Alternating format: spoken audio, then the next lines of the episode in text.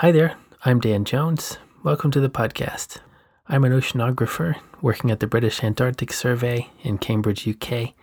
And on this podcast, I have long format, informal conversations with people whose work overlaps with climate in some way. If you're listening to this on the day it comes out, my apologies for the delay. Thanks for your patience, and sorry it has taken me a little extra time to get this to you uh, today was just a little too busy. I had planned to do it today, didn't work out.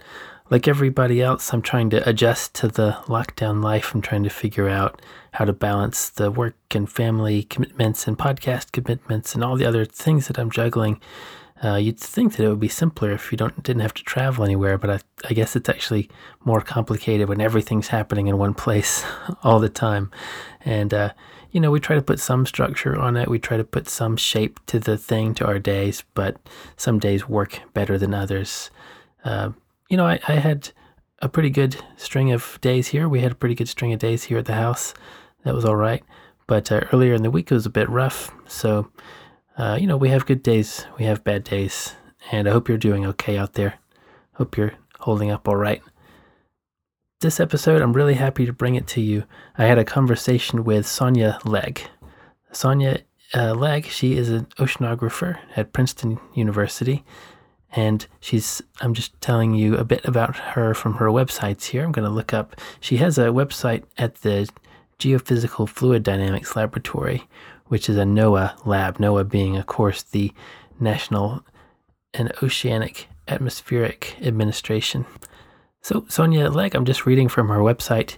She's a physical oceanographer and associate director of the Cooperative Institute for Modeling the Earth System at Princeton University, through which she collaborates closely with the NOAA GFDL. She mentions in the episode that she has an office there in GFDL. She teaches atmospheric and oceanic wave dynamics every spring semester. She advises graduate students and she's interested, reading from her research interests here, uh, her research interests focus on the physics and dynamics of the ocean circulation. In particular, she's interested in ocean mixing, driven by breaking internal waves. Those are internal waves, they're waves in the interior, the subsurface of the ocean, as the name suggests, overflows, and gravity currents and deep convection and all these lovely geophysical phenomena mixing and instabilities. It's it's uh, beautiful stuff going on. I'm reading more. Motivated by ocean observations, I use a she uses a combination of numerical simulations and theory to understand mixing processes.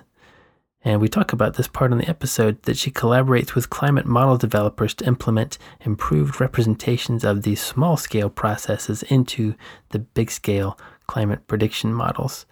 So, but through that, she's exploring the impact of small scale mixing on the large scale ocean circulation and climate. So that's her science work.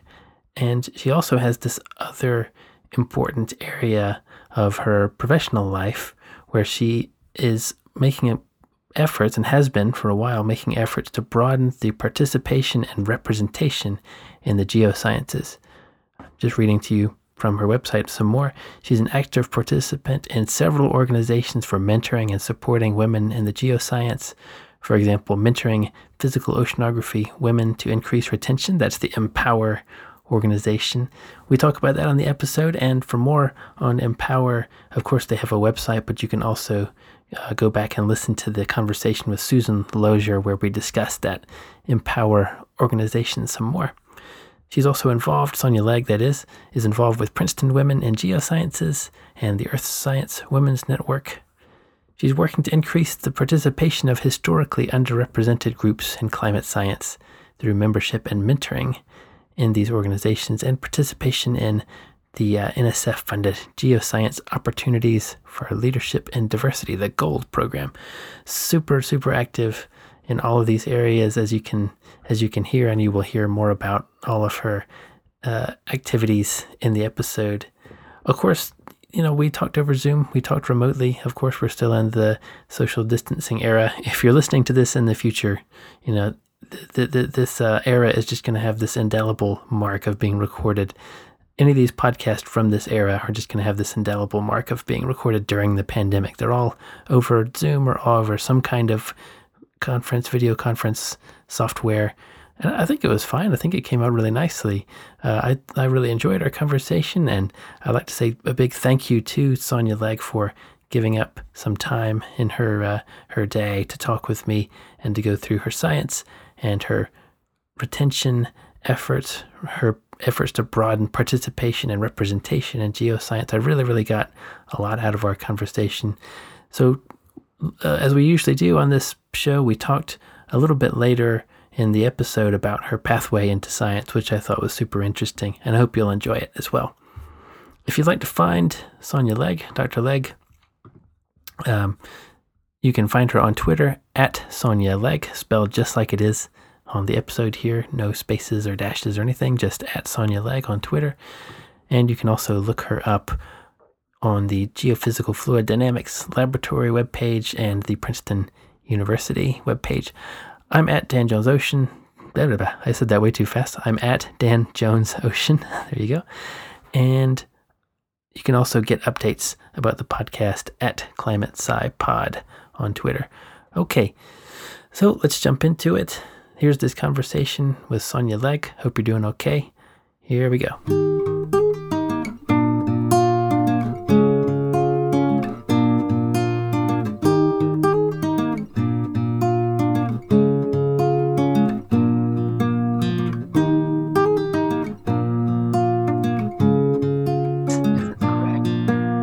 and then I don't necessarily use everything, right? But it's kind of nice to just have it on and to kind of, you to not have like a formal start to it, but just to kind of, you know, relax into it. Um, so yeah, thanks for being flexible about the timing. Uh, no uh, problem. Uh, yeah, it's kind of uh, it can be weirdly hard to to schedule, even though we're all you know kind of stuck in our houses. It can actually be hard to schedule things because uh, uh, there's been a lot more remote uh, events kind of happening, and then of course you know like like the whole family can be home, so you might have the, the whole family to juggle at once. Yeah, yeah. Well, my younger daughter is having her percussion practice right now, but fortunately she's at the other room, other end of the house. So I don't think we can hear her. Yeah, nice backing track to the to the conversation. Yeah, um, yeah. Thank you again for um, excuse me. Gosh, got a little bit of a of a something caught in my throat here. I'll just have some water. Hmm.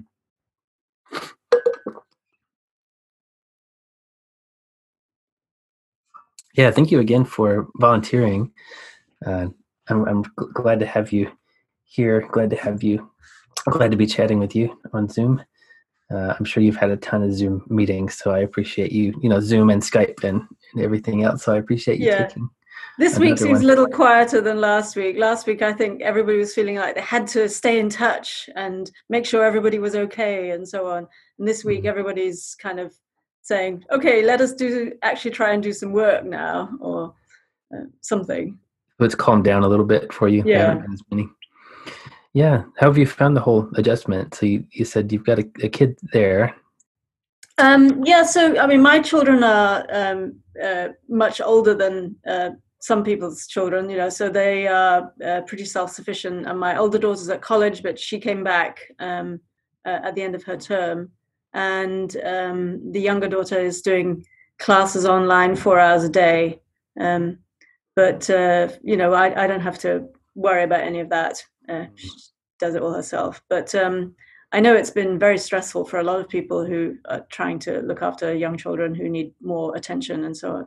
Um, for us, it's actually been quite fun to have time as a family. Usually, uh, you know, our younger uh, younger daughter is usually very busy with lots of extracurricular activities, and our older daughter's at college, um, and so we've been doing a lot of family TV shows and things like this that we don't normally have time for during the school year. So, yeah, that there have to be some silver linings in this yeah. situation, and you have and to being able to all all eat dinner together uh, every day of the week. Um, we haven't done that in quite a while uh, hmm. since last summer, probably.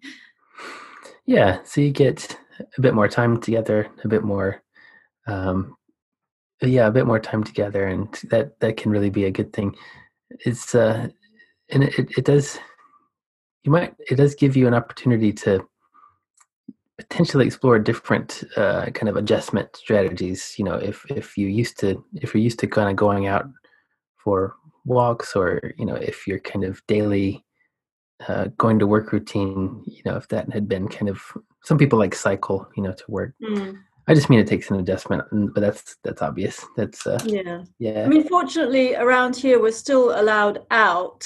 Um, so we have several parks in walking distance, and I've been going running, just short runs to just get out the house, and um, sitting outside when the weather's nice. And I have chickens in the garden and a little bit of gardening to do.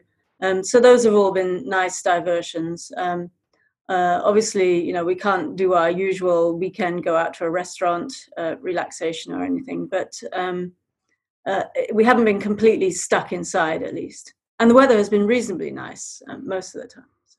Nice. That, that's what I've heard. I talked to someone in Vermont um, not too long ago, and they said that just a couple of days ago that the weather was was pretty beautiful, pretty nice and, and relaxing. Yeah. Yeah. So the you know these tend to be these things tend to be kind of conversational, and they tend to I'm still adjusting my, myself to the online format, right? That's different. Mm-hmm. That's that's different from being in the room with somebody, um, yeah. obviously. But uh, you know, it, it, can still work out okay. It just takes a little bit of a little bit of adjust an adjustment. And I also I'm conscious of uh, your next meeting. You know, you mentioned that you've got one at at 3 p.m., which is 8 p.m. for my time. So I'll keep an eye on eye on my clock here as we're yeah, talking. I mean, I'm I'm chatting with my graduate student. I could always send her a text and you know delay by half an hour or something if we need mm. to. So. Okay, yeah, well, we can see how it goes, and then I'll check in with you and see how you're feeling, mm-hmm. and um, you know, we can we can either go that route, or we could always talk another time as well. It's it's flexible. It's easy. Mm-hmm. We can we can decide what we want to do. Um, you sent through a nice list of topics that we could talk about, and I guess I'm conscious of like you know, I don't want to just march us through a, a, an agenda. You know, I want us to be able to have a chat. Um, but it look, I think some of these topics would be really good to talk about. Maybe a good segue would be uh, a couple episodes ago. You know, I talked to Susan Lozier, mm-hmm. and we talked a good bit about her role in Empower in that organization and you know, kind of how that came about. So, could you tell me a little bit about your involvement with the Empower organization?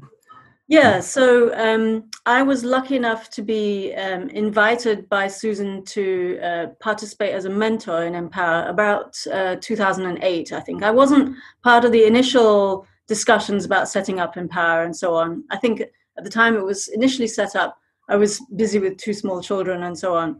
Um, but in 2008, she asked me if I'd like to uh, lead one of the mentoring groups. And so I've been leading mentoring groups since 2008. I think I'm on my fifth group now. Uh, we have two uh, group leaders who are uh, mid to uh, senior scientists and um, about six uh, early career scientists, uh, ranging from the end of their PhDs through to postdoc, through to the early years of a faculty position. And each group lasts about two to three years. Um, and then the group members can participate in another group and, and everything gets reshuffled. Um, and so I've been doing that since 2008. And then I attended my first Pattullo conference, which is the every two years conference that Empower runs. Um, and they have about 12 senior scientists, both men and women, and about 25 to 28 uh, early career uh, women. And so I f- attended. Sorry? Yeah, so, sorry. So the so the objective, broadly speaking, like of these organizations is to divert, help diversify climate science, right? Is to help in terms of that axis of getting more uh, women in the field and retained in the field, getting more people from different underrepresented groups in the field.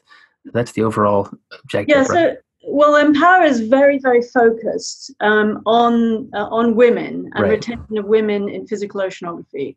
And so the, the goal of Empower was specifically not so much to recruit people into the field, but to focus on the years between the end of the PhD and the beginning of a, um, a more permanent long term position and trying to um, uh, help people kind of ride out the obstacles that they encounter along the way. Um, and and so it, it uh, I think one of its um, strengths has been that very narrow focus on um, women in physical oceanography. Um, and now uh, we've been thinking about how to apply those uh, the lessons that we've learned through Empower to uh, more broadly to other underrepresented groups and to other disciplines and so on. So uh, after being involved in the Pattullo conference, which is usually aimed at kind of the, the postdoc level, um, getting people to be part of a community, to feel like they belong in, as, in physical oceanography. Um, then in 2013, um, no, actually a little earlier, about 2011 or so, Susan asked me if I'd like to be on the steering committee. And then in 2013, she said that she would like to rotate off the leadership of Empower and asked me if I'd be willing to be one of the PIs. So we wrote a new proposal in 2013, and since 2014, when it was funded, I've been one of the co-PIs for Empower. And, uh, and one of the things I love about Empower is that we've been continuously funded through um, peer-reviewed proposals to NSF mostly. Mm. Uh, we also get funding from NASA and ONR and a little bit from NOAA. Um, but it's really been uh, something that NSF has backed us all the way through the physical oceanography program, not through any education or diversity program, but just through the physical oceanography program. Eric Itsweire at NSF um, really um, put a lot of effort into the idea that if we're willing to fund research in physical, physical oceanography, we should also be willing to fund um, mechanisms that preserve that human capital in the discipline. Um, and that's the idea. Yeah. Can you tell me a little bit? You mentioned that you've been applying some of the lessons that you've been learned to the more you know recent proposals and, and other organizations can you tell me a little bit about some of the lessons that you have learned about the like retaining mm. more hmm. women in oceanography so I, I, think having people feel like um, they belong in the discipline is really important for uh, retention. And um, so for women what we focused on the idea is connecting with with other women who may not be at your own institution but there are other women physical oceanographers. And if you connect with them uh, you you then feel yes this is my community i can belong to it. Um, and uh, improving access to information that you know, a lot of the ways in which we succeed in in academia and research is by you know, who you know and uh, somebody who, who knows uh, a job opportunity, for example, bringing it to your attention and so on. So we've been trying to make that access to information more um, widespread uh, by putting stuff on our websites, by communicating, uh, by having our, our, mentor group leaders communicate with the early career scientists and so on. Um, and so we've made a template for how Empower works, with the two main things being the um, the telephone mentoring groups and the Pattullo conference. Um, we also have the websites. We have these webinars that we've really fo- tried to focus on um, uh, early stages of a more long-term position, uh, independent PI type positions. Mm. Um, uh, twice a year we have a webinar, and that's open to anybody who who wants to sign up. Um, so all of those those things, um, we've written a handbook how we do it. Really you know the details of the logistics and so on. And we made that handbook available on our website. And whenever anybody asks me about you know we would love to have an empower type of organization in our field and i say well here's our handbook. Hmm. uh, you go ahead and write your proposals. Um, so there has been some sometimes people saying well why can't we make empower for example open to people from around the world or open to other disciplines and so on um, and I, I, think you know the, the idea should be available to everybody, but there's only uh, with our small amount of funding, there's only a certain number of people we can um, uh, include, and we try to include everybody who wants to be included, who falls within the kind of purview of uh, early career woman or non-binary physical oceanographer in the United States. Um.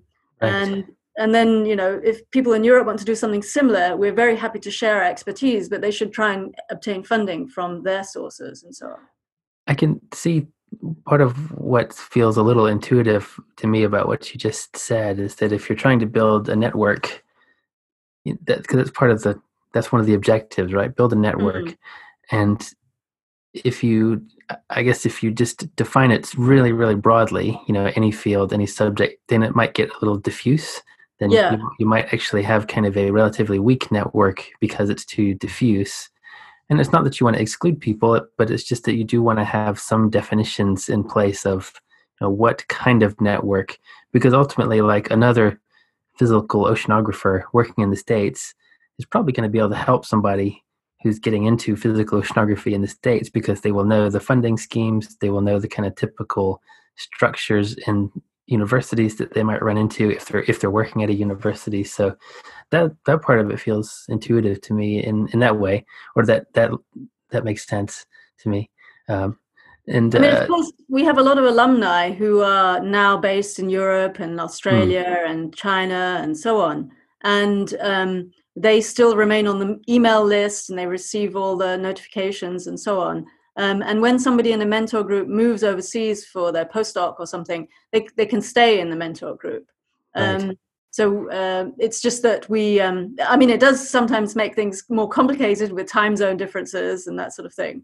Um, but we try at least for the the duration of that mentor group to keep keep people on board.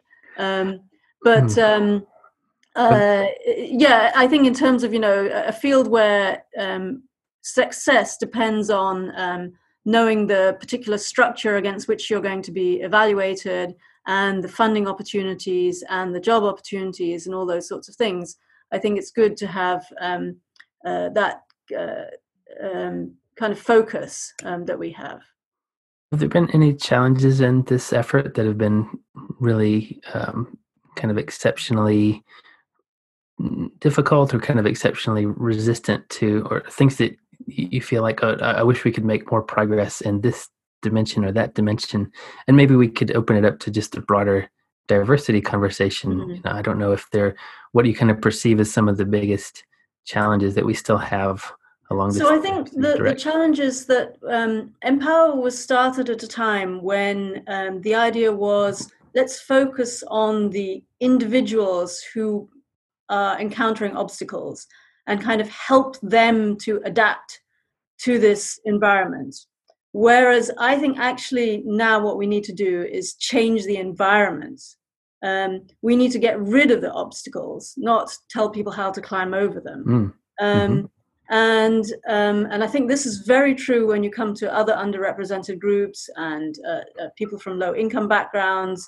Um, that there are too many obstacles put in people's way uh, that prevent us from getting the best scientists in in our field. Um, and we should be focusing not on giving people the tools to cope with these problems, but getting rid of the things that cause problems in the first place. Um, and that need that needs more structural institutional change rather than Yes. trying to fix the individuals. Yes, I've I've uh, just as an observer, uh, I've noticed. I don't want to overgeneralize, but let's just say I have encountered um, more established, uh, older uh, women researchers and scientists who will will kind of they'll take a little bit more of that first strategy that you mentioned, and that's even the advice they'll give other people is they'll say, "Oh, just work within the system, just." you know adjust how you're doing things just realize this is how things are and then i'm also observing uh, younger women scientists who say the second thing you said which is you know no no we need to change this structure we need we shouldn't just accept this as it is we are allowed to say all of this needs to be redefined know, in a Mhm. big way so And- i don't and I know if think- that's oh sorry go ahead yeah I think I'm a person who started off thinking the first way, sort of like, well, I can figure out how to navigate this whatever. Um, uh, and so I'll, I'll be fine. But then I realized that that doesn't that doesn't work for everybody. And uh, by thinking that way, we're excluding a, a lot of people, and and we're putting all the onus for change on the the, the people who are marginalized. Mm. And so, um, if we are really going to be um, uh, be fair and uh, have people from sufficiently wide um, backgrounds that we can um, have a diversity of perspectives and um, uh, really tap fully tap the talent pool all those sorts of reasons why you want to um, uh, get people from all different backgrounds into science uh, we need to to change the structure Mm. um, can you give me some examples of the structural change? Um, well, I mean, um, some of the things that um, uh, just recent things. Um, I know there's been a campaign at, at, Oxford, for example, to get rid of the application fee for PhDs. Mm, right. Um, and in the US, it's also expensive to apply for a PhD program, but many universities do give waivers. Um, so that's an example of a financial barrier. Um, yes. Do we really want to pick PhD students based on whether they can pay? In the US, we have the GRE exam, which is also another financial barrier. Mm. And I've been um, trying to persuade the faculty in my program to drop the GRE. Um, several departments at Princeton have now dropped it, and I'm hopeful that uh, in the not too distant future I might persuade uh, my own faculty. Um, then there are um, things like uh, whether we evaluate our students based on you know which university they got their undergrad degree at. Right. Um, and obviously people choose their undergrad university for all sorts of different reasons. And if you're a low income student you're going to have very different reasons than a high income student.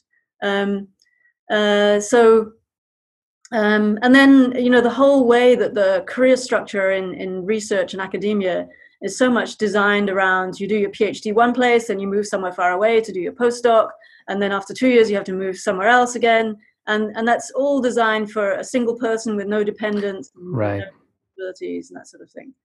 Um, so those are just some examples of things that I think structurally we need to change in order to have the best people in our field doing the science. Right, because it's it's excluding people who could potentially make really nice contributions and could leave could lead really full research lives mm-hmm. um, but it, it's excluding people uh, just on the basis of well they they have a family or they um, you know don't have the financial means to move around every year or every other year um, because all that moving is expensive uh, and most universities and institutes don't typically pay a lot for relocation they might in my experience anyway, you might be able to find little bits and bits and pieces uh, to help you, but they are not going to. It's not like uh, some folks in the private sector, you know, where um, you know, I'm just going on the experience of a friend of mine who had, you know, his international moves paid for entirely by his company, so it was very, uh, it was very easy for him. But yeah, so the that's a that's a great example.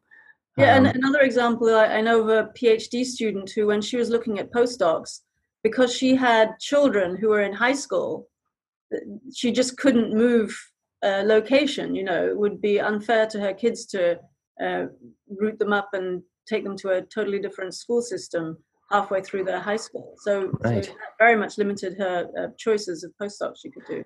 Hmm. I wonder if we're going to open up more to remote working. I mean, this might feel like kind of an obvious question right now, given all the uh, remote sort of things we are uh, trying to do now uh, that we're kind of being forced to to really reckon with. But um, there are some fields that have gotten more comfortable with remote working than than others. You know, I know mm. some of my uh, some people I know in computer science, for example, they might work for a company in California and they just uh, they live in different places. They just live where they want to, where it makes sense to them. Um, so yeah, I wonder if we're going to see an increase in that, um, especially if we end up in a in a lockdown or uh, social distancing sort of situation for a prolonged period of time that might force us to rethink yeah. how we hire people.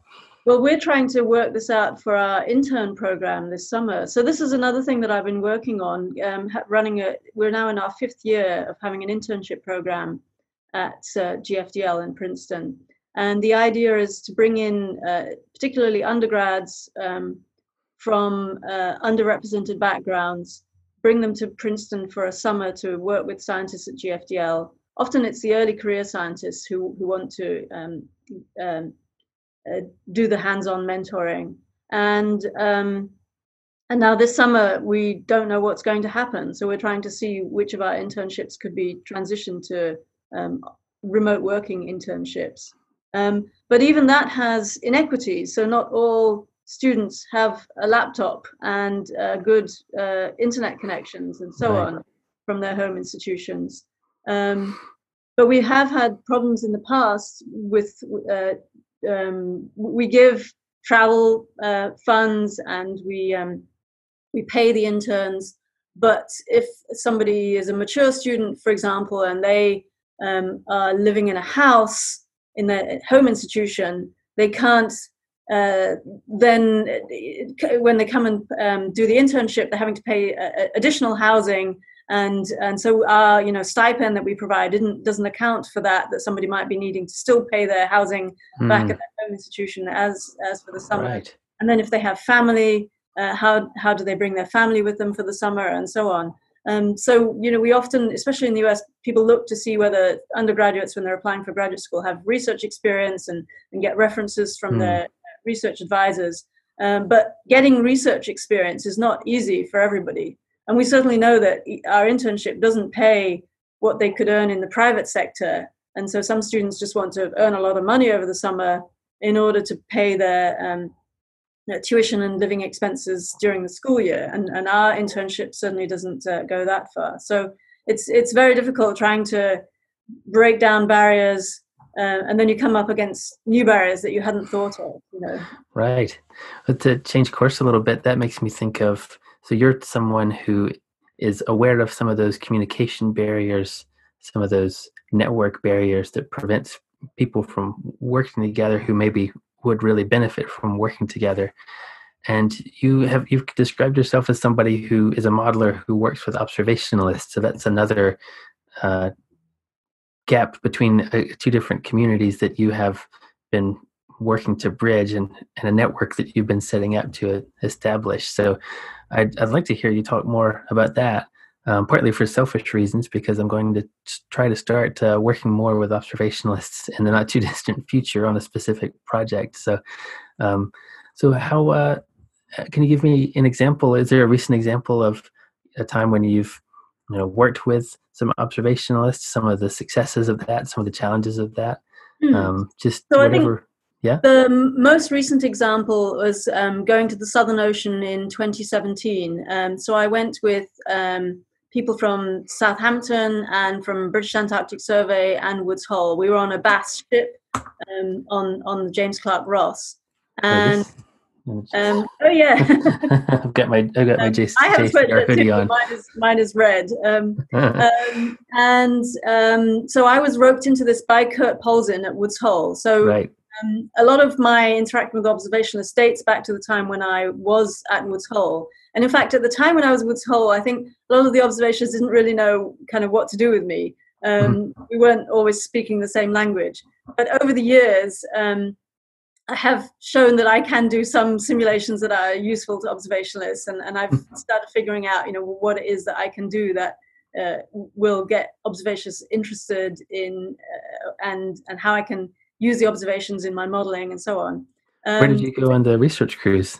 So we went um, uh, around the Orkney Passage region. So it's just uh, near the Orkney Plateau, uh, between mm. the Weddell Sea and the Scotia Sea. Mm-hmm. And the purpose of the cruise was to investigate the, the dense water coming from the Weddell Sea, flowing into the Scotia Sea over this very complicated topography, and find out what are the uh, how much mixing occurs and where is the mixing relative to the topography, and then explore the processes that might be responsible for the mixing.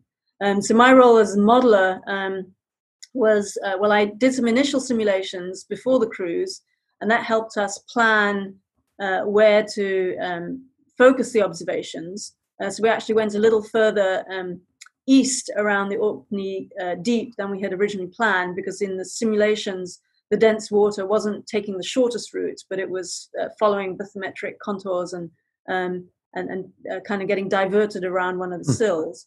So um, this was a simulation of that particular region of the Orkney Passage and the surrounding area. I guess uh, yeah. was it a, was it a pretty high resolution case because I guess the the passage has some pretty small bathymetric mm. features. So my initial simulations were about one kilometer horizontal resolution, and I initialized them with. Um, well, I tried a couple of different ways, um, starting from the SOSE reanalysis, uh, getting kind of average uh, summer conditions, um, and then I also forced it with um, the uh, CTD profiles that have been taken in the Weddell Sea by um, the, the, Lamont group for many years now. There's some moorings there, and I use that, uh, uh, and they take CTDs whenever they turn around the moorings. So I use that to to help motivate how uh, how much what the structure of the the flow coming in from the south looks like, um, and then. Um, since so, the cruise, I use the actual CTD pro, uh, sections to initialize the, the flow coming in from the south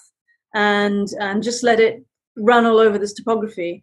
Um, and then I've done some zoomed in simulations of the region just in the Orkney Passage, which is between the Orkney Deep and the Scotia Sea. There's a sill there, and all this dense water gets uh, concentrated through the sill. And um, so, uh, higher resolution simulations there allow us to look at um, some of the instabilities that are occurring. So, there's a, a hydraulic control, there's a hydraulic jump, there are um, sort of Ekman driven downwelling along the slope, and then there's some convective and uh, symmetric and centrifugal instability happening adjacent to the slope. And the really exciting thing was that when we were out at sea, we did this very high resolution tow-yo survey. So we were towing the CTD as we were moving, uh, and the CTD is going up and down in the water as we're moving slowly. Um, and so we had very high resolution. And from that, um, Alberto calculated the uh, potential vorticity. Uh, Alberto Naveira Garabato? Yeah, yeah. Yeah, at Southampton, yeah. Yes. So he was the chief scientist on the cruise. Mm. And, um, and he uh, looked at the potential vorticity and identified that there's conditions for symmetric instability and centrifugal instability. So I did the same with the model simulations and we found very good uh, agreement. So mm. that was quite exciting. And now with the model simulations, I can do experiments that you can't do in the observations. So I'm smoothing out the topography and seeing what happens to the instabilities and changing the, the flow rate through the passage and see what happens to the instabilities and so on. So um, I like being, uh, you know, inspired by and motivated by the observations and then doing things with the simulations to try and uh, explore what's causing what in the observations.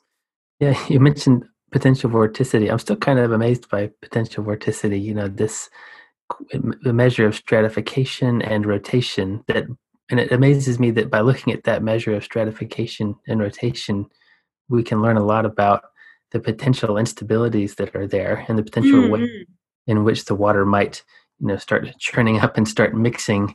You know, it, it's such a, you know, this old ancient uh, picture of the ocean as just being stagnant and not really moving around.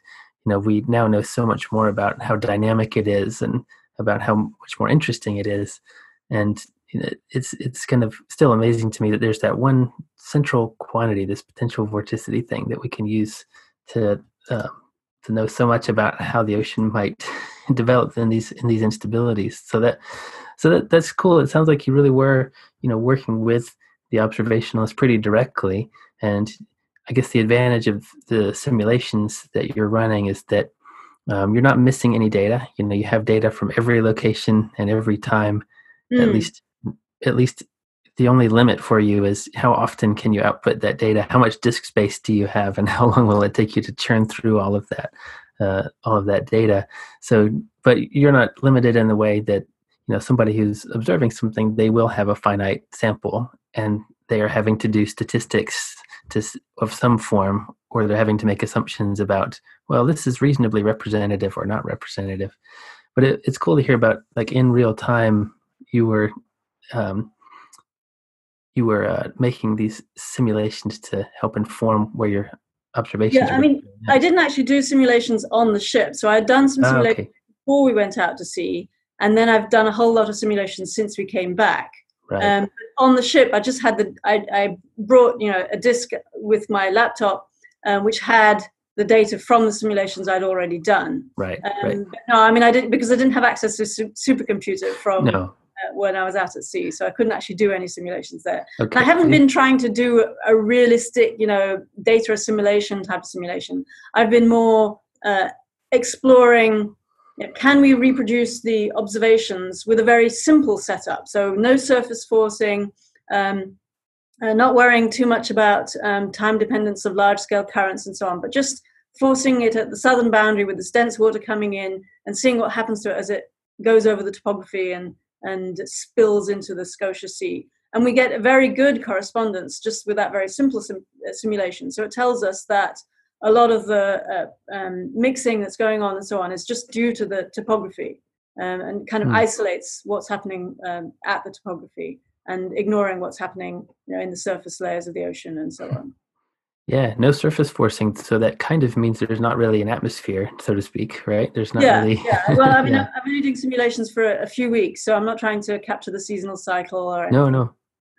And like you said, it's what's happening in the deep ocean, so we're well below the mixed layer as well. Right. Yeah, it's really isolated from that surface, any mm surface processes, and it. Uh, yeah, it, it has its own set of dynamics. So the bathymetry controls a lot of that, a lot yeah. of the mixing down there. And is that I, I've seen this thread kind of emerging in oceanography lately. This thread of uh, let's rethink mixing at the bottom of the ocean. Let's rethink mixing along the continental slopes. You know, there's been lots of people who've contributed to this, but I remember seeing a talk by uh, Ferrari a couple of years ago. I think it was at an ocean sciences meeting where he presented this picture for you know, intensified bottom mixing. And it was a picture that hadn't been considered in too much detail before. So, um, so and it sounds like that this study very much fits into that into that kind of shift in thinking. It, it, it seems to, you know, the bottom yeah. mixing, the deep deep mixing both the simulations and the observations show uh, increased mixing towards the bottom. Um, what we are not trying to do is explore how that mixing then drives um, much slower um, uh, ma- water mass uh, transformations. Uh, no, no, I mean, we're looking at the water mass transformations and we're not trying to look at whether it's upwelling or downwelling on the mm. large scale and so on, um, because this is all quite small scale. Right. Uh, and so um, I think it is definitely a, a piece of the puzzle. Um, uh, the, the the kind of larger scale way of looking at things, people have prescribed the mixing, and then you see what large scale flow results. Of course, if you prescribe the mixing and then you get a, a, large certain large scale flow, that ought to then feed back on the mixing because you'll mm. modify the stratification with your large scale flow. So, so, so I feel like, um, I mean, ultimately, it would be nice to find a way of um, allowing the, the mixing to evolve in response to um, the, the, changes in the large scale stratification and, and flow. Um, because we know that, for example, tidal mixing, um, driven by the tides over bottom topography, that depends on the stratification near the bottom. And so if you change that stratification by uh, upwelling denser waters, or uh, you're, you're going to um, uh, then change the, the tidal mixing again. So um, you can't really hold the mixing constant and see how the large scale flow responds. Um, that's only half the half the story, I think. Right. Yes, this is part of that broader picture of the way the ocean evolves is so multi-scale. You know, what's happening on small scales can matter for the large scales, and what's happening on the large scales affects the small scales, and they all talk to each other. And it's uh, so you're that particular study you mentioned it's interesting to think about that that was trying to understand mixing on the level of what instabilities can show up and what can under what conditions do you get certain instabilities in particular regions of the ocean all, all quite small scale stuff but uh, as you mentioned that small scale mixing needs to feed into the larger picture which kind of leads me to a, an application area for all this is okay where do we go with that like let's say let's say that we do figure out a lot more interesting information and detailed information about how small scale mixing works how do we feed that into climate models how do we feed mm-hmm. that into is that part of where the climate process teams you know could potentially yes. come into play yeah so um, the two climate process teams that i've been involved in the first was for uh, uh, overflows um, so, what? How do we better represent overflows in climate models, and what are the mixing processes that take place in overflows? And um, so that was a multi-institutional uh, thing. Can you say um, a little bit about what an overflow is, just to get a oh, basic yeah. so, definition? Uh, dense water that's coming from, uh, say, a marginal sea uh, like the uh, Greenland, Iceland, Nor- Norwegian Sea, and flowing over the topography and down into the the open ocean so, for example, through Denmark Straits or the Faroe Bank Channel, those are two uh, places that the uh, the Norwegian Greenland Ice and Norwegian Sea connects to the North Atlantic. Um, and the dense water that comes through these overflows as it cascades down the slope, um, it accelerates, and that leads to uh, shear instability and mixing with the overlying fluid. Um, there's also um, baroclinic instability that breaks off lumps of the dense water as, as eddies. Um, there are, there's the possibility for um, hydraulic jumps, which is uh, another kind of lateral transport and, and mixing mechanism. Um, and of course, these overflows are important uh, around Antarctica as well, taking the dense shelf water down the slope and forming Antarctic bottom water. And uh, so the Orkney um, Passage is uh, the location of, uh, of an overflow, taking water from um, the Weddell Sea down into the bottom of the Scotia Sea, where it feeds into Antarctic bottom water. Um, so, uh, what, what we've done is try to explore ways of representing the, the mixing, for example, in terms of the, the model's resolved parameters. Um, so as a result of that um, uh, climate process team, uh, GFDL has a, a shear-driven mixing parameterization, um, which... Uh, With the GFDL is the Geophysical Fluid Dynamics Laboratory, right? That's also yeah. in Princeton. Yeah. yeah. So that's, that's where I work, really. Um, hmm. Uh, my my employer is officially Princeton, but my office is in the GFDL building. Oh right, okay. And so the um, that that first climate process team gave us um, some new parameterizations for the mixing um, in the interior of the ocean, um, and it also we also um, uh, developed better numerical algorithms. So that wasn't part of uh, anything I contributed to that um, allowed us to um, better represent the overflows as well. Um, and so then you, you have that in a climate model and you explore um, how do the large scale properties of the circulation depend on these representation of small scale processes. Hmm. So for example, so I had a, a graduate student, Huang, who um, explored how changing the mixing in the Denmark Strait and Faroe Bank Channel overflows influence the uh, Atlantic overturning circulation. So if he increased the mixing, the overturning circulation was faster but shallower mm. and less dense.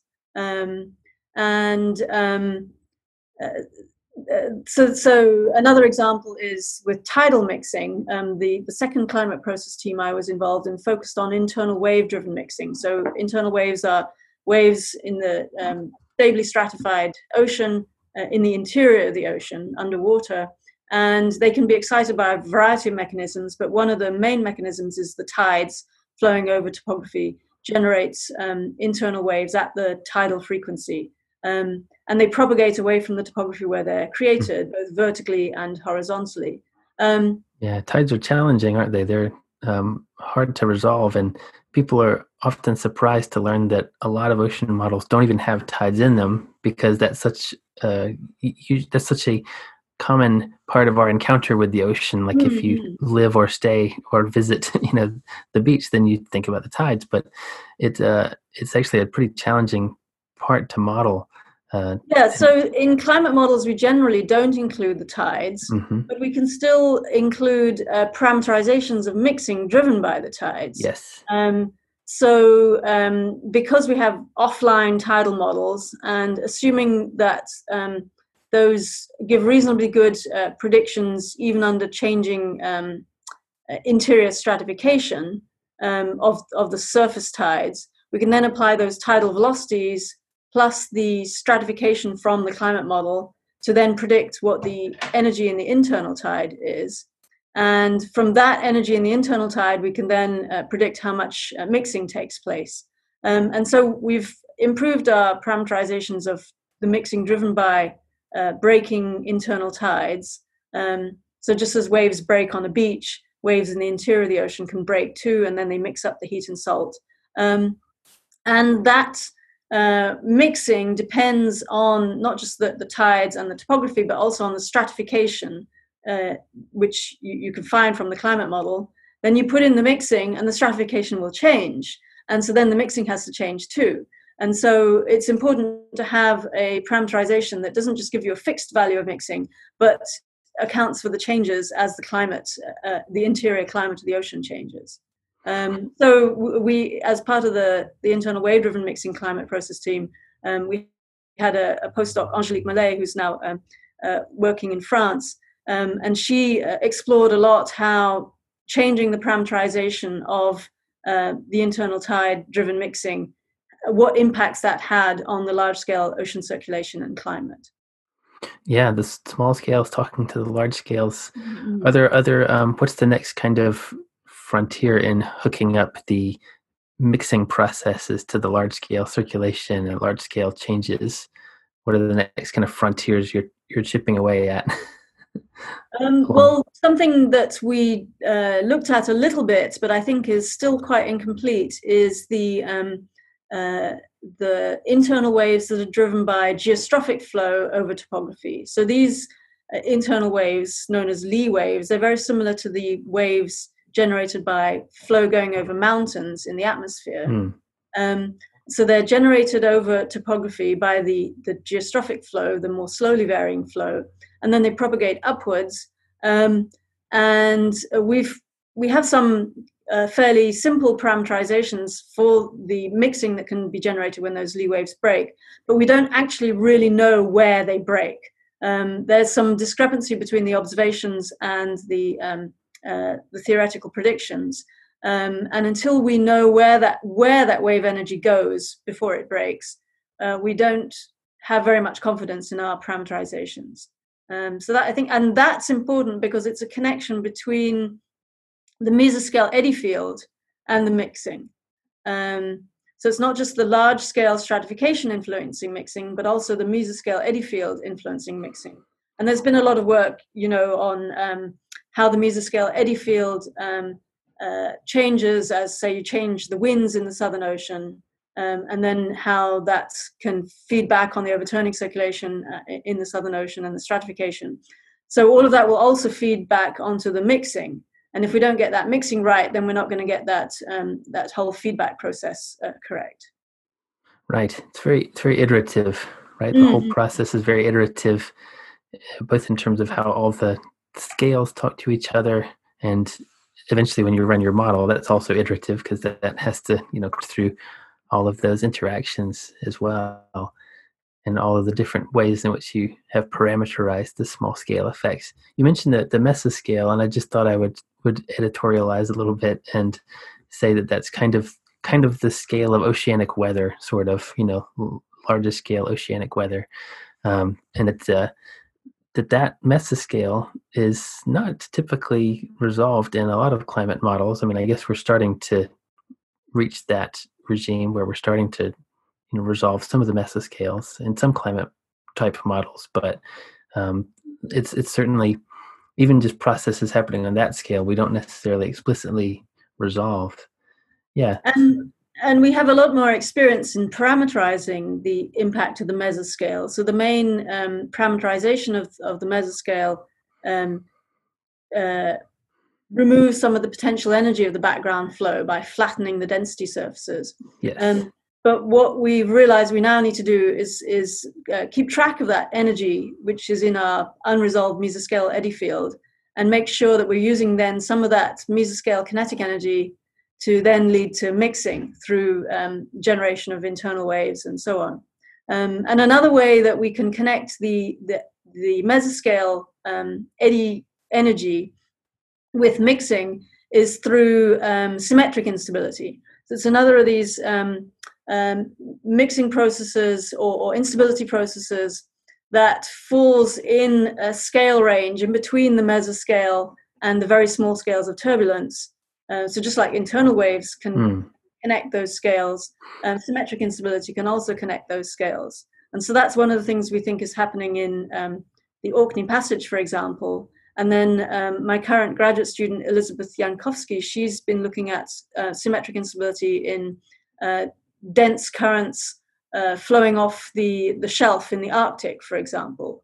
Um, and you generate the conditions that can lead to this particular type of instability, symmetric instability, um, which is quite fascinating because it's not a, a, vertical mixing, neither is it a horizontal eddy stirring, but it's a kind of slantwise uh, process. And it can transfer energy from much larger scales to uh, smaller scales, and then those smaller scales can become unstable to the hmm. turbulence generating instabilities.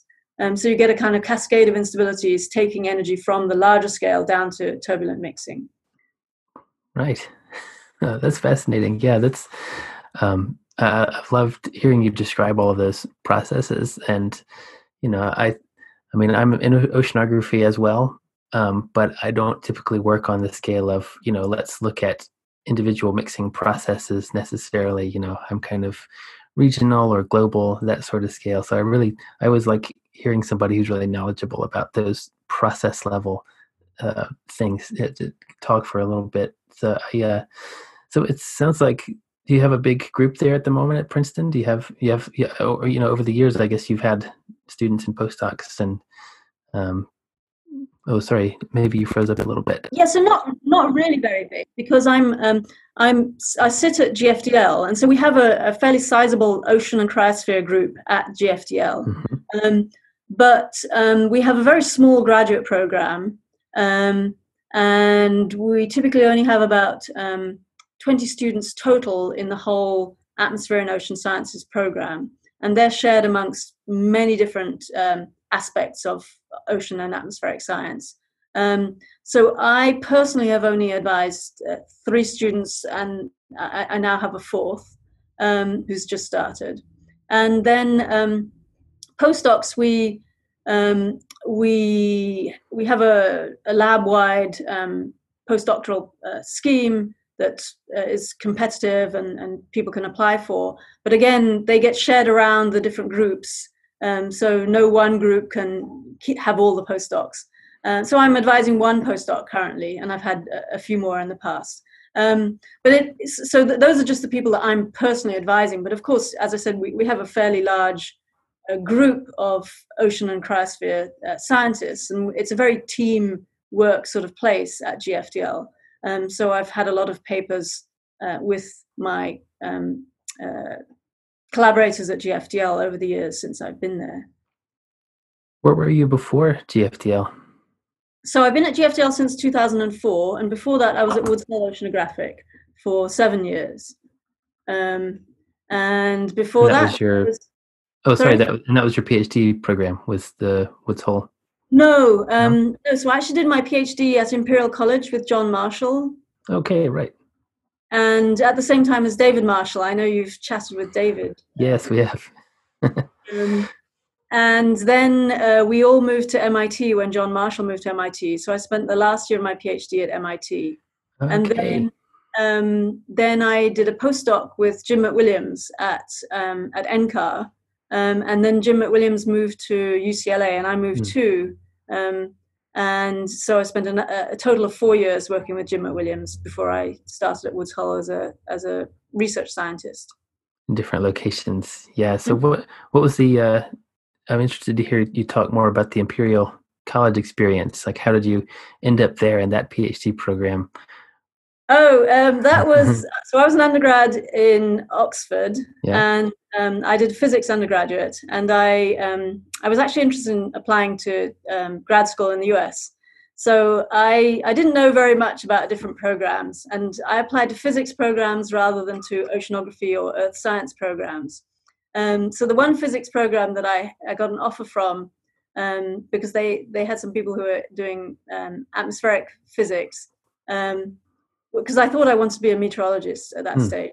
Um, so the people from uh, MIT, they firstly they called up my um, advi- my tutors at Oxford, who I didn't get along very well with. um, anyway, my tutors were very uh, thought it was very funny because the people from MIT had called them up to ask why my references were so bad oh, uh, compared, compared, to my GRE scores.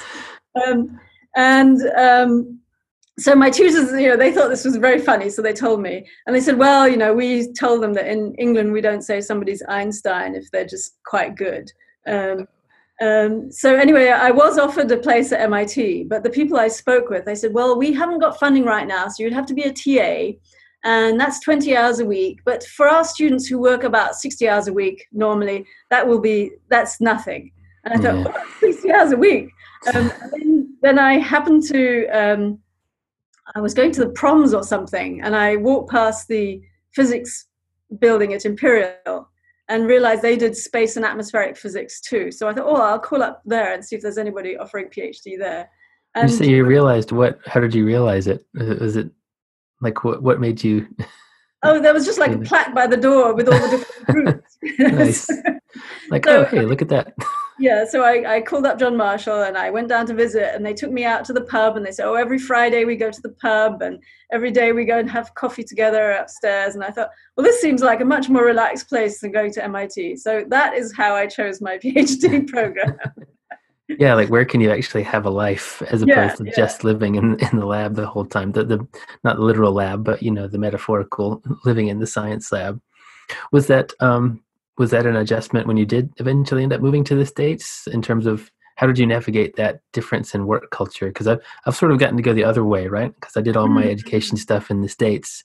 Um, although it has to be said, I, I was out at Colorado State, um, and they have a, a very sensible attitude out there. At least they, they sure did when I was there about making sure that people have a good work life balance. That's uh, some of that healthy, you know, Colorado, North Colorado kind of mentality. Uh, you know, staying staying outdoorsy and staying healthy and staying Mhm. staying fit and hanging out with friends. So I, I didn't.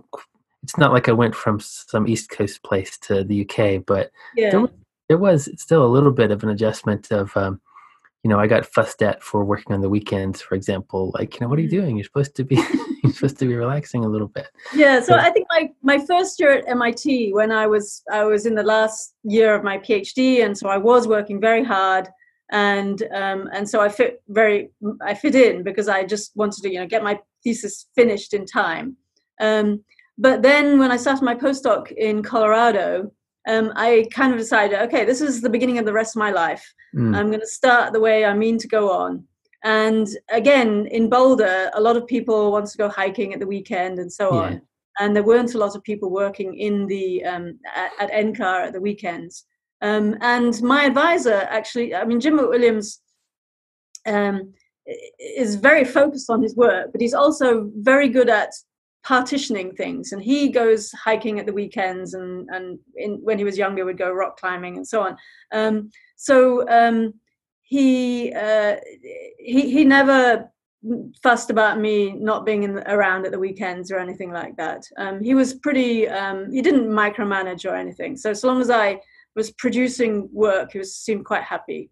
Um, and um, and so yeah, I just pretty much uh, tried to start the way I intended to carry on, and I've tried to keep those boundaries ever since. I mean, sometimes it fluctuates. When I first started at Woods Hole, um, especially the, the first year when I didn't really know too many people, and uh, we were living in a pretty not very nice rental place. Um, I spent a lot of my weekends in the winter working. Um, but then we bought a house and we started spending all of our weekends working on the house. And then I had kids, and you know, since I had kids, my schedule became 8:30 to 4:30 every day. That was it, um, and no working at weekends. Um, and it's only recently, as my kids have got older and they have a lot of homework, so then I think, well, I may as well do some work in the evening while they're working. Um, and then, you know, when I have, I've also taken on too many different tasks now.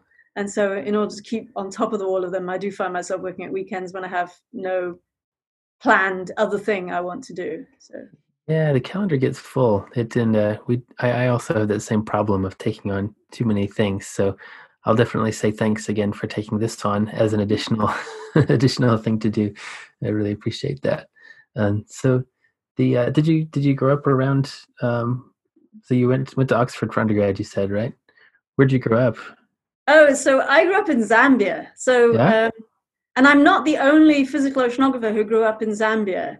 Uh, Ivan Haigh also grew up in Zambia. He's, Hmm. I think, uh, in Southampton now. I've never met him, but we connected. Um, and so Hmm. I didn't see the ocean until the age of three um, uh, when my parents took me to Sri Lanka. Um, my mother is originally from Sri Lanka. Um, and then I, the first time I remember seeing the ocean was when I was six. We went to Tanzania uh, on a on holiday, um, and I, so I hardly ever saw the ocean the first 10, year, 10 years of my life. Um, then I started at boarding school in the UK when I was 11 uh, in Somerset, and my par- my grandparents lived in Devon, so I would go and stay with them uh, quite frequently for the weekend, and I saw the ocean a lot there, of course. Um, they were in the, on the South Devon coast, but I never really intended to become an oceanographer. I was always going to be a climate scientist or or a meteorologist. Um, so as a kid, I was fascinated with weather, and I had uh, all my thermometers and and stuff like this. Um, so I, I, was interested in the weather from about the age of nine or so, and hmm. and that was my plan to be a meteorologist. What's the climate like in Zambia? Um, so Zambia is a kind of high altitude um, tropical climate. Um, so it has uh, very well defined rainy seasons and dry seasons, um, but it's also cooler than many places at that latitude. Um, so in the winter months, June and July, um, you could get frost occasionally. and it was uh, very, very pleasant in, in the winter. And then there's the, the rainy season would start in sort of October and carry on through March or April. Uh, and then there was a very hot period in about um, uh, September, October before the rains came. Hmm. Is so you said you were there until eleven, or, or at least that's when um, you started. Yeah. So my my father had actually grown up in Zambia himself, and so uh, he was at university in England um, uh, uh, around the time he was doing his masters when I was born. Um, and then when he finished, we went out to Zambia, so I was three months old. Um, mm. And uh, when I went off to boarding school at age 11, my parents were still in Zambia, but then they moved to Kenya for a couple of years and then to Saudi Arabia for several years. Oh, wow. Uh, and then they, they actually lived in England the time I was in college because that helped to get uh, British uh, resident uh, tuition. Right. Um, and then they went off to Asia for a decade um, and then back to Africa for another few years. And then Can finally, I, when my father retired, they live in Bristol now. Can I ask uh, what was the line of work that kept them moving around all over the place? so planet? my father was a geologist, um, yeah. but I actually think he became a geologist because he grew up in Zambia and he wanted a job that he could do there, sort of thing. You know? um, um, but yeah, so he, he he was a geologist. He was an earth scientist, um, and so um, I'm I'm very privileged to have parents who understand what I do, um, to um, who can see the importance of you know, working in climate science and so on. Right. So they were supportive. They understood. They understood your kind of pathway more or less. They said, "Oh, oh yeah, yeah. We, we understand the academic thing." yeah, I mean, so my my dad did a master's. He he thought about doing a PhD occasionally, but by then he had small children, and, and he decided it was going to be too difficult. So he he did largely economic geology, um, prospecting for minerals. Um, some of the time he was in Zambia, he ran a consultancy um, uh, prospecting for, for water, in fact, which is you know very valuable in a country where it's dry half the year. Um, and then he he moved uh, sideways a bit into uh, remote sensing in the early years of, of remote sensing and GIS. Um, and um, the latter part of his career, well, he, when he was in England, he worked at the National Remote Sensing Centre, which is well, at least at that time, it was in Farnborough. Um, and then he worked in, in Asia doing land use and forestry applications of, of remote sensing in Sri Lanka and Indonesia. Um, and then in Cameroon and Nigeria, he again did more sort of agricultural and forestry applications wow. of remote sensing. Wow. How about your mom? Um, so she, I think, would have loved to have been a scientist, um, but she she went to a school for girls that didn't do science. Um, uh, so she actually studied economics at university and became an accountant, and she didn't really like it much. Mm. Um, so mostly while I was a child, she worked in um, uh, various kind of volunteer enterprises related with um, wildlife. Uh, so she ran a radio show for kids. Um, uh, a, a, kind of wildlife program, and then she did a TV program. This is in Zambia, Wow. Um, this nature club in Zambia called the Chongololo Club, and um, Chongololo is the the uh, name for a millipede. Um, and um, and it, she would get kids from different schools around Zambia to come and um, uh, participate on the show every week and things like this. Um, and then um, uh, she's uh, in in Nigeria. She actually had a, a funded project um, uh, doing sort of outreach um, for, for children uh, related to some of the, the forestry work that was done at the uh, at the institute and things like this. Um, but I, I imagine I, I, can imagine if she'd been born 20 years later, she would have uh, had a, a real scientific career. Um, yeah. Do you have any siblings? Um, yes, so I have one younger brother who lives in the UK, um, and he works in data science. Hmm. Okay, yeah, was also born in Zambia. Also grew grew up yeah there? yeah so he he's only 18 months younger than me and he Mm. was actually born in zambia um, and um, and we we spent a lot of time together especially when we were very little and we lived outside of the city um, uh, and then we went to the same boarding school in england um, together at the same time so yeah we spent a lot of time together Right. You said you were born in the UK and then moved over. You were like three months old. Mhm. Yeah. My our our son, so he was born in the US and then we moved over just before his second birthday. So he's now spent way more of his life here in the UK than in the US overall. Mhm. So it's interesting for me to think about that like no matter where we end up, this is going to be, you know, one of his childhood homes. It's certainly going to be one of the dominant places that's, you know, is sticking in his memory in terms of those formative early experiences. So I wonder, um, do, you, do you ever visit Zambia or have you been back recently? Um, I have not. So the last time I went back was in 2006, and that was actually the first time since 1980 that I had been back. oh, wow. My brother has been back more than I have, and in fact, the reason I went in 2006 was my, my brother was getting married at that time. Um, and my I have um, two uncles and a cousin who still live in Zambia. And because, as I said, my father grew up in Zambia. Um, It's um, I, I would love to go back. It's just you know hard finding the time. Yeah, yeah.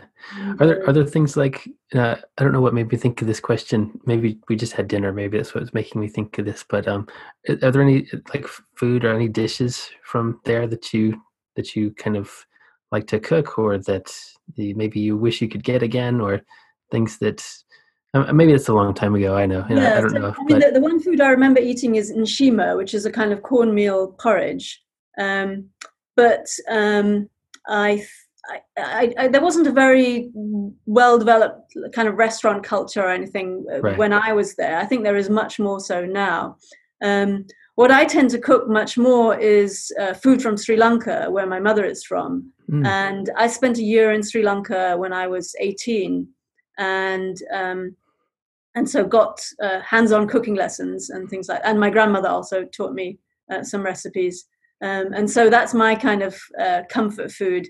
Uh, and now in New Jersey, I can buy everything I need to cook uh, Sri Lankan food. So uh, that we have Nice. lots of um, South Asian supermarkets and things that stock everything. So. Oh, cool. There was um there was one of those in Atlanta when I lived there, just a really gigantic uh, kind of Asian supermarket, and it was awesome. And my wife knows a little bit about how to how to cook with some of those things, and so uh, yeah, that was that was really good for us. So I'm kind of conscious of the time. Uh, there's about ten minutes left. I usually like to close up by asking some questions about some things that you've learned. Mhm. So I guess um, I I want to make sure I give you enough time to to answer. So I wonder, do you want me to just pick a couple of them, or do we want to? You mentioned that you might be able to that you might be able to postpone the other meeting, or I'll I'll let you decide what would be good for you. I, I will just send my uh, student an email quickly um, Okay. saying that I'll be um, uh, I'll join our call. Uh, I'll postpone until um, uh, for, for half an hour, um, Okay, and then we can just carry on. Um, sure. I could hit I could hit pause if you want, and we could take a quick break. All right, good. Yeah, you know what's um, you get like a transcript of the conversation, and uh, it's kind of funny to look at those because overall, I think it does a pretty good job. But there are some pretty hilarious, you know, misunderstandings, you know, in the attempt to automatically transcribe the conversations. Um, yeah, so the just kind of near the end here, I like to give people a chance to talk about what they've learned along different dimensions. So the the first one's pretty broad, but what's something that you learned about science that you didn't know before really getting into it? Um, I guess I didn't realize how you have to sometimes do a lot of boring stuff before you find an exciting result. you know, there's a lot of debugging code or um, uh, doing simulations that don't work or red herring, following red herrings or whatever. And then your really exciting key result, um, you know, they don't happen every day. No, I remember one of my first uh, advisors when I was starting in uh, astrophysics. So Um, that was my my first little research area where I was just an assistant. But um, he he had a, a, a harsher way to put that. He said, "You're like, well, you know, ninety nine percent of what you're going to do is going to be garbage, and then maybe the one percent is going to be."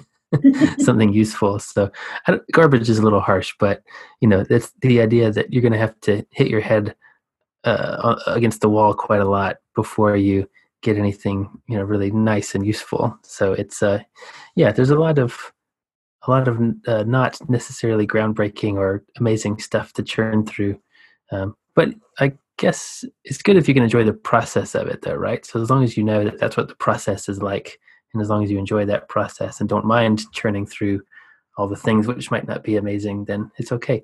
If you see me rolling around, I'm on an exercise ball, so that's why oh. I'm like cool. drifting to some. Uh, we uh, we we've uh, been playing around with different office arrangements here in the house to try to get to because my my wife's working as well, and mm. our, our, mm. son is at home, so we're we're trying different solutions out. We're seeing what works.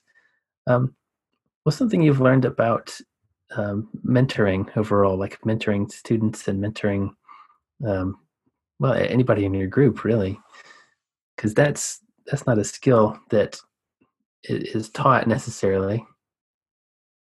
So, I mean, one thing I have learned is that every student is different, and sometimes it takes a while to find out what um, uh, what motivates a particular student and what things they find easy versus hard and so on. You know sometimes the thing which seems really simple to me is the thing which they struggle with. So then we mm. have to find a, a way around.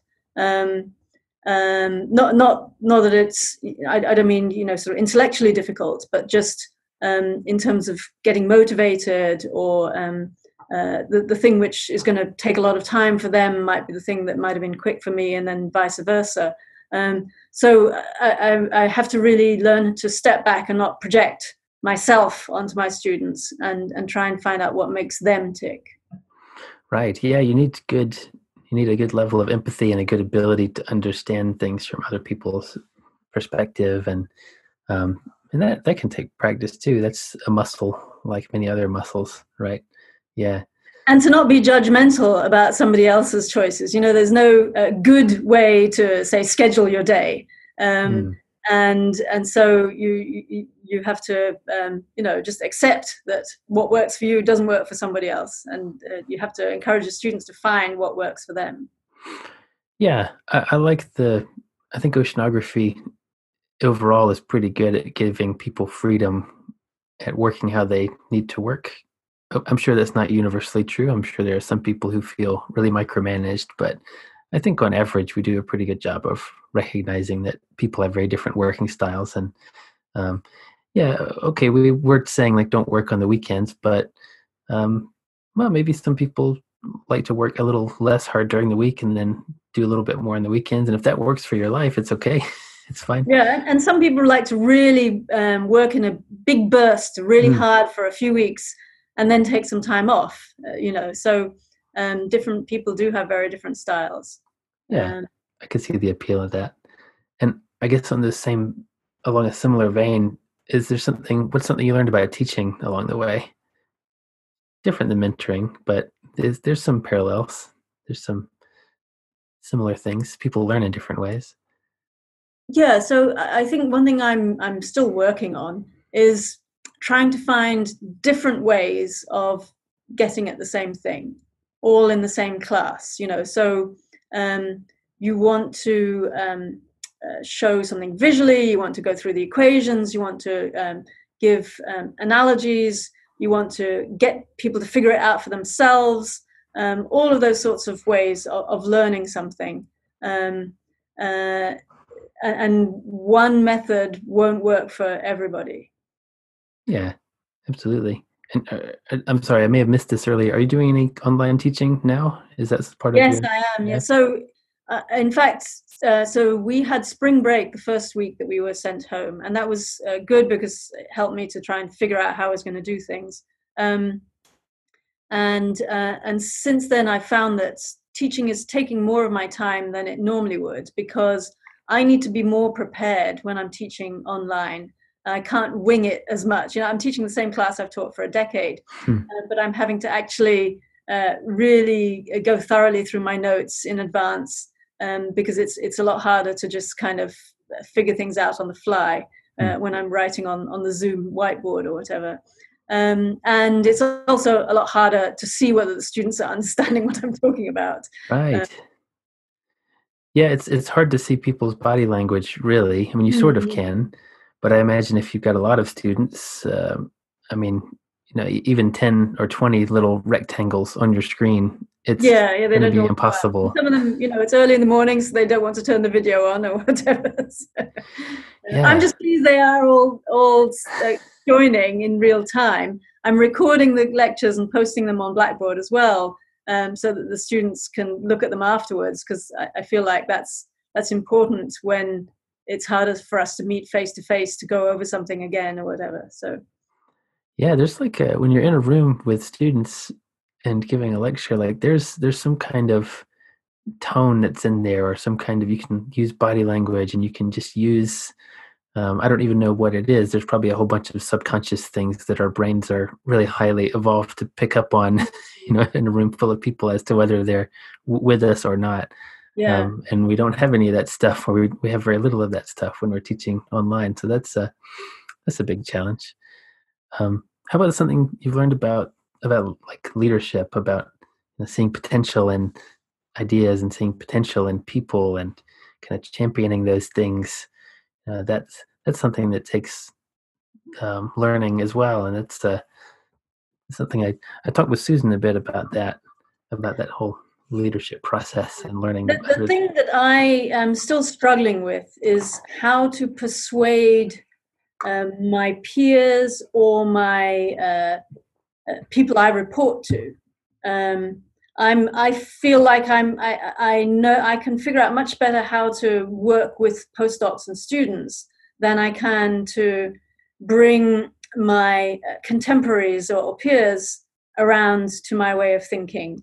Um, and so a lot of the time I, I end up being too confrontational, I think. Um, and I, I, think I've certainly got a reputation of being somebody who doesn't shy away from confrontation. Um, really? Um, but sometimes it would be nice to go to work and not have to have a fight every day.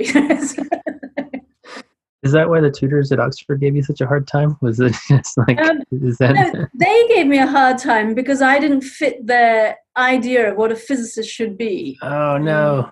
Oh that's awful. They said I was spending too much time on other things and I had a bad attitude and all this stuff and I would never make a scientist if I didn't give up all my extracurricular interests and all this sort of thing. Um, and in my first term, I was devastated when they said this to me. Uh, and all it made me do was basically hide my life from my tutors. I, I, I started just lying whenever they asked me about what am I doing outside of physics. And I carried that over for a long time. I would try to keep my you know, life separate from my work. Uh, and it's only when I started getting involved in Empower really that I realized I had to be a role model and show people you can have a life as well as work. Um, yeah, so that you had a very explicit encounter with that kind of workaholic culture mm-hmm. that uh, that science really seems to um, in, uh, encourage sometimes, or it seems it certainly seems to maybe it attracts people with a propensity for workaholism. Maybe that's maybe that's part of where it comes from. I don't know. Well, um, well I think with tutors like I had, it pushes out people who don't want to fit that mold. Hmm. Um, I mean, I know that uh, some of my um, some of the other people in my year quit physics because they they said, "Well, I hate it because of the way we have to be and so on." Um, my attitude was, "Well, I'm not going to be what they want me to be, but I'm still going to do physics." Um, and, nice. and, so I wanted to prove that I could, you know, do it my way. Um, I'm glad but you did. To say, well, I've had enough of this. I'm leaving. And, and, that's an example of the barriers we were talking about at the beginning of the conversation. Right? Yeah, and that, completely unnecessary barrier. We don't need to have those sorts of barriers. It doesn't help our science at all. Absolutely, yeah. It's excluding people needlessly just because they don't fit some preconceived notion of what a scientist looks like. Um, yeah, so that's that's a barrier we should smash for sure. you don't have to be a workaholic to be a good scientist. Um, and it, it's really nice to hear, you know, that more and more people I've are kind of picking up on that idea and champion championing that idea. At least I kind of hear more people explicitly saying that. Um, whereas I, I, didn't hear that so much when I first started out in physics. Mm. Okay, I did cross disciplines. I don't know if maybe in different disciplines there's a different uh, different culture, and there, there, probably is. But but the point is that hopefully we're improving in terms I of think, lowering. I think the trouble is that we're we're more aware of this now, and we talk more about how important it is to have a work life balance and so on. But at the same time, the things that say faculty members are being asked to do are piling on more and more and more. Mm. And so, you know, on the one hand, we, we want to have a work life balance. And on the other hand, just the, the demands of the job are getting bigger and bigger and bigger. Uh, and so, how do we balance these two things? I don't know. Um, and from what I hear, it's even worse in the UK than it is here nowadays with all these different uh, things that faculty members have to do. Um, yeah, there's a, a, round of strikes right now at universities. Yeah, yeah. Uh, I'm, I'm not at a university, so I'm not um, I'm not directly tied up with that at the moment. I'm, not it's not directly in my line of sight at the moment, but I'm certainly watching people on Twitter and um, you know listening to people's arguments on Twitter about why they are um, uh, why they're yeah. There's um there was a, a discussions around you know pensions and there was concerns over pensions being kind of slashed and reduced and concerns over workloads, you know, being increased. So it, uh, yeah, it's it's been it's been intense to watch that, but it's uh, I'm a little bit outside of that. I probably I probably should be a little bit more involved. Um, I'm in I'm in my union, like I'm, you know, there there is a union for employees like myself, and I've joined that, and um, that's been that's been something that's been good to be involved with. But uh, yeah, I guess I guess uh, that does make me think about the role of unions and collective action in in breaking down some of these boundaries and breaking down some of these barriers that that's a that's a potential way to pursue it i guess. Uh, mm-hmm. is that if you can get enough people together in that kind of collective bargaining system to agree and say no that this these demands are unreasonable. The way that we're being measured is unreasonable. The way that we're being compensated is unreasonable. And all of these things are barriers that are uh, bad for us personally and also bad for science and bad for the academic culture in general because it's excluding people and pushing people out who might actually be able to make really really nice contributions and do good things for science and good things for humanity. So that's uh, there's a lot of good stuff to talk about there.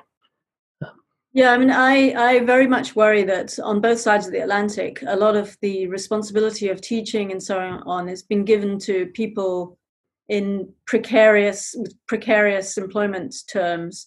Um, so they don't have the ability to really plan for the future, to get any sort of security and so on. I mean, that doesn't apply to me. I, I, I think you know I have a very cushy job really. Um, I just have to teach uh, one graduate course a year, and then I co-teach a, a upper level undergraduate course. So my teaching load is not high at all. Um, and then I'm just mostly supposed to focus on research. But I'm, because I'm also the associate director of our cooperative institute between Princeton and GFDL, I have some other responsibilities uh, in terms of uh, postdoctoral hiring and um, uh, writing the the, the big proposal every few years that funds our institute and, and other sort of administrative things, and then the internship program as well. But those are things that I've taken on with my eyes open, so I can't really mm. complain about them, you know. Um, and, right. and empower, of course, is uh, empower is quite a bit of time, but it's something I really enjoy, so I wouldn't wouldn't uh, uh, complain about it at all. Yeah, are you? Do you foresee a period of of paring things down in the future potentially or because it sounds like you've grown a, a large tree of things that you're responsible for and i wonder if you feel like that you might be in a paring phase or maybe you feel comfortable with the the way that things are configured now yeah i mean i'm i'm trying to persuade more people to share some of the work for example of the internship program you know i, I put in the work to get it started and now i'm trying to get more people involved in, in running some of the tasks and so on yeah. um, i'm definitely better at at saying no to things that I feel like somebody else is perfectly qualified to do. Um, um, That's a good uh, example of leadership, of dele- delegating. That's your leadership question, yeah.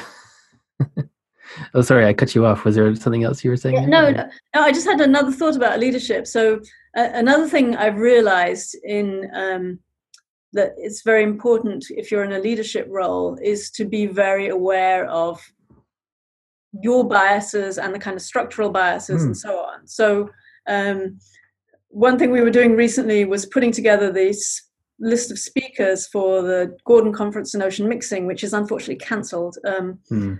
uh, or postponed for two years. Um, and um, like many of these sorts of things, when you put together a list of speakers, we, we were very clear when we first sat down to talk about it that we were going to make sure that we had good gender balance. And the previous conference also had a pretty good gender balance. Well, it was about 30% women. Um, uh, so we we actually did fairly well on gender balance, but it, we found it much harder to find speakers from, say, Asia and um, outside of the English-speaking world, and so on. And you realize how constrained your own networks are. Um, so I think that's a very important leadership skill: is to understand the limitations of your own networks and to be willing to ask uh, other people going outside of your networks to to um, expand the reach of your activity, whatever it is you're you're trying to organize. Um, otherwise, if you just ask the people you know, you're you're not going to be necessarily getting the best people. Yeah, that's right. And that also makes me think about. Um, excuse me. Hold on. That also makes me think about one thing I've heard about a good way to counter all those internal biases that we have because it's it's probably impossible to be perfectly aware of all of them and to perfectly counter all of them but the thing you can do is make sure that if you have an organizing committee for a conference to try to have that organizing committee be as diverse as possible. And that way if people are and that way those individual biases hopefully will kind of offset each other to an extent or will mm-hmm. you know you, you won't fall down the trap of having everybody biased in the same direction so that uh, you can you can hopefully combat that by statistics the statistics of having biases in different directions although you can't that's not a panacea i mean uh, mm-hmm. these kind of bias studies have shown that that women are uh, just as biased as men um, mm. in terms of say picking experts will tend to pick men. Um, and it's just w- women are more willing to um, acknowledge that there is a bias and, and to, to worry more about that being a problem. Um, uh, but uh, and then when, if, if you have a small um, organizing committee um, and you're choosing a lot of speakers, well, you can't expect your small organizing committee to be, say, uh, 20% people from uh, the global south um, but you could definitely expect that for your um, the, the, the, invited speakers. So you're, you you you have to um, your organizing committee has to be willing to look beyond their affinity groups, um, and um, uh, it's uh, especially for people from more minority groups. That's the only way they're ever going to be represented is if people who are doing the organizing, who have the power, uh, uh, will go beyond their own affinity groups. I guess that actually relates to something that we started talking about. You know, a network like Empower is focused and defined in a particular scope in a region. And we've outlined just now the case for a very different kind of network, which tries to be as broad and open as possible and connective across the whole planet as possible. So um, yeah, that's a nice argument for you need lots of different kinds of networks for different purposes, depending mm-hmm. on you know mm-hmm. what the objective is, so that you can build those networks to achieve those different purposes. Um, yeah, okay, that sounds good. So I, I do have a couple more. I, I, wonder about this is a more practical question. Um, what's something you've learned about writing, and do you enjoy writing? Um, Yes, I, I, like writing a lot. I have not had enough kind of formal training in writing, I often feel. Um, so, compared, for example, with um, undergraduate students here at Princeton who have to take all these writing classes no matter what um, uh, they're majoring in, um, my writing is much more uh, informal and a bit sloppy and needs a lot of editing. Um, but I don't usually find writing uh, the difficult part of writing a paper the, the, the difficult part for me is often um, getting those uh, simulations to work and debugging and kind of uh, getting the, the results. Once I have the results, um, uh, I like the, the, process of making a story out of them and so on. Hmm. And uh, wordsmithing and editing and all that, um, I, I'm I don't have any difficulty with that. Really, you enjoy that. Yeah, I can relate. I, I, do use too many words, just as when I talk. I expect I was having to squeeze it down and try and make my sentence not run over and so on. I can relate to the. Uh, I was just trying to get something to compile before this call, and no luck yet. I'm still getting uh, cryptic Fortran errors that I don't understand yet. So I'm doing some googling and, and trying to understand what they are. So yeah, I can I can relate to that being a frustrating part of the process.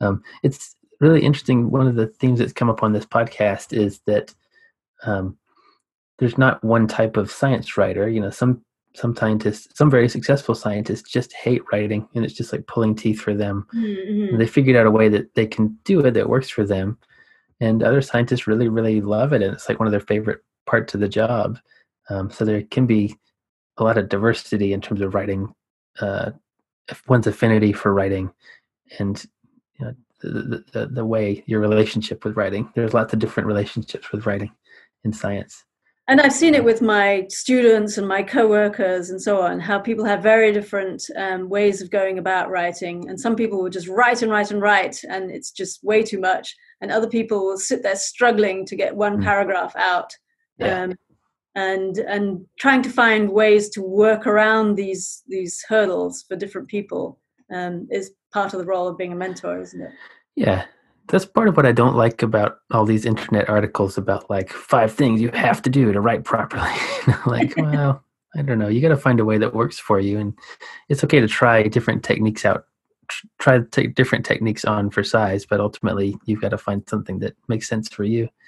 I mean, one thing I wish is that I was better at writing in a more interesting way uh, about technical things. You know, mm. when I was at school, you either we mostly just did creative writing um, but we can't really do creative writing when we're writing our um, scientific uh, articles. Hmm. Um, and so when I write science articles, I read it and I think, oh, this is really pedantic. And then I have to try and think of way, some way of making it, you know, more interesting to read. It's hard. Yeah. Like if you talk about, well, why did you choose that uh, vertical, that particular vertical resolution, you know, to find a nice, a pleasant, but correct and rigorous way to mm. say something that's mm. interesting yeah that's a challenge that's like a that's a highly constrained creative challenge yeah yeah maybe over constrained possibly um, well what's something that this is a, a, way too big of a question but i, I like it anyway. Um, what's something you learned about the ocean and climate that you didn't know before getting involved with uh, with the field? Something that surprised you along the way or? Um I think um, I had no idea that um, there's so much happening beneath the surface in the deep ocean um, until I, I, started my PhD. Um, I mean, as a when you're a non-oceanographer, all you know about the ocean is that there's the Gulf Stream and there are waves, um, and that's about it, really. Yeah, yeah. Um, so uh, I, I, find it amazing that we have all these different scales of motion, all sorts of different dynamics going on, and they're all interacting with each other, um, and they all play some sort of uh, part in important problems like storage of heat and carbon dioxide and um, nutrients and so on. Um, so, in order to understand these big societally important questions, we have to understand all this small scale fluid dynamics as well. Yeah, absolutely. Well, uh, Sonia, thanks very much for your time. Is there anything else you want to talk about? Um, I think I've. I, I think that's all I can think of right now. yeah, that was great. Thanks, thanks very much for your time. I really appreciated that conversation. It was a real pleasure to um, have you here on the other side of the screen, and uh, real pleasure to delve into mixing and leadership and networks and all of the lovely stuff that we talked about. Um, it's been fun to be able to talk with somebody outside of my immediate family or my uh, you know office uh, coffee Zoom group uh, to talk to another scientist about science. Yes. Oh, Great. I'm glad. I'm glad to hear that. Well, uh, Sonia, I'm very glad you didn't listen to your tutors at Oxford. I'm very glad you defied them. So uh, I hope you have a good good day, good weekend.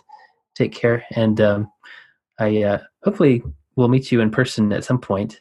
Yes. Yeah, I did actually see you from a distance uh, at Ocean Sciences in San Diego, but I didn't actually get a chance to say hi and, and I think we bumped into each other at some other meeting when I remember I said, "I know you from Twitter" or something. And, uh, it, oh, I don't which meeting that was. Maybe, maybe the previous Ocean Sciences. Or... I think you're right. I think there are people that I see every two years, and uh, yeah, it would be cool if you were one of those people that I saw at least every two years. So yeah. I'll I'll look for you at the next one, whether it's real or vir- virtual. Good. Okay. Take care. Okay. Thank you very much. Bye-bye. Bye. There you have it. My conversation with oceanographer Dr. Sonia Legg at Sonia Legg on Twitter. And as you know, or maybe not, it doesn't matter. I'm at Dan Jones Ocean. You can follow updates. You can follow that account, and you can also get updates about the podcast at Climate Sci Pod. But that's all fine. That's all fine. I think I've decided to maybe use these little outro things as just my little bit of time to, to blab about whatever. Uh, is that lame? Maybe, uh, possibly, but that's okay. I'm fine with that. So, listen, like I said in the intro, I have, uh, you know, here at the house, we're doing the lockdown life thing. I have good days, we have good days, and we have days that don't work so well. We have days that um, maybe veer into bad, but we're fine. You know, we're all healthy. So when I say bad, it's definitely a relative kind of bad. A, a day when just the dynamic doesn't click for whatever reason. But what's interesting is I'm actually kind of i I've made some new friends actually in this lockdown period online, completely online. Maybe it's because I'm reaching out more, I guess. Maybe it's because I'm kind of doing more online things. But it's been it's been nice to make new friends. Of course, we're wondering, you know, when will we actually be able to get together in person? Could be weeks, could be months, could be a long time. We'll find out. But yeah, I hope you're doing all right. Take care of yourself, and we'll talk to you later. Bye bye.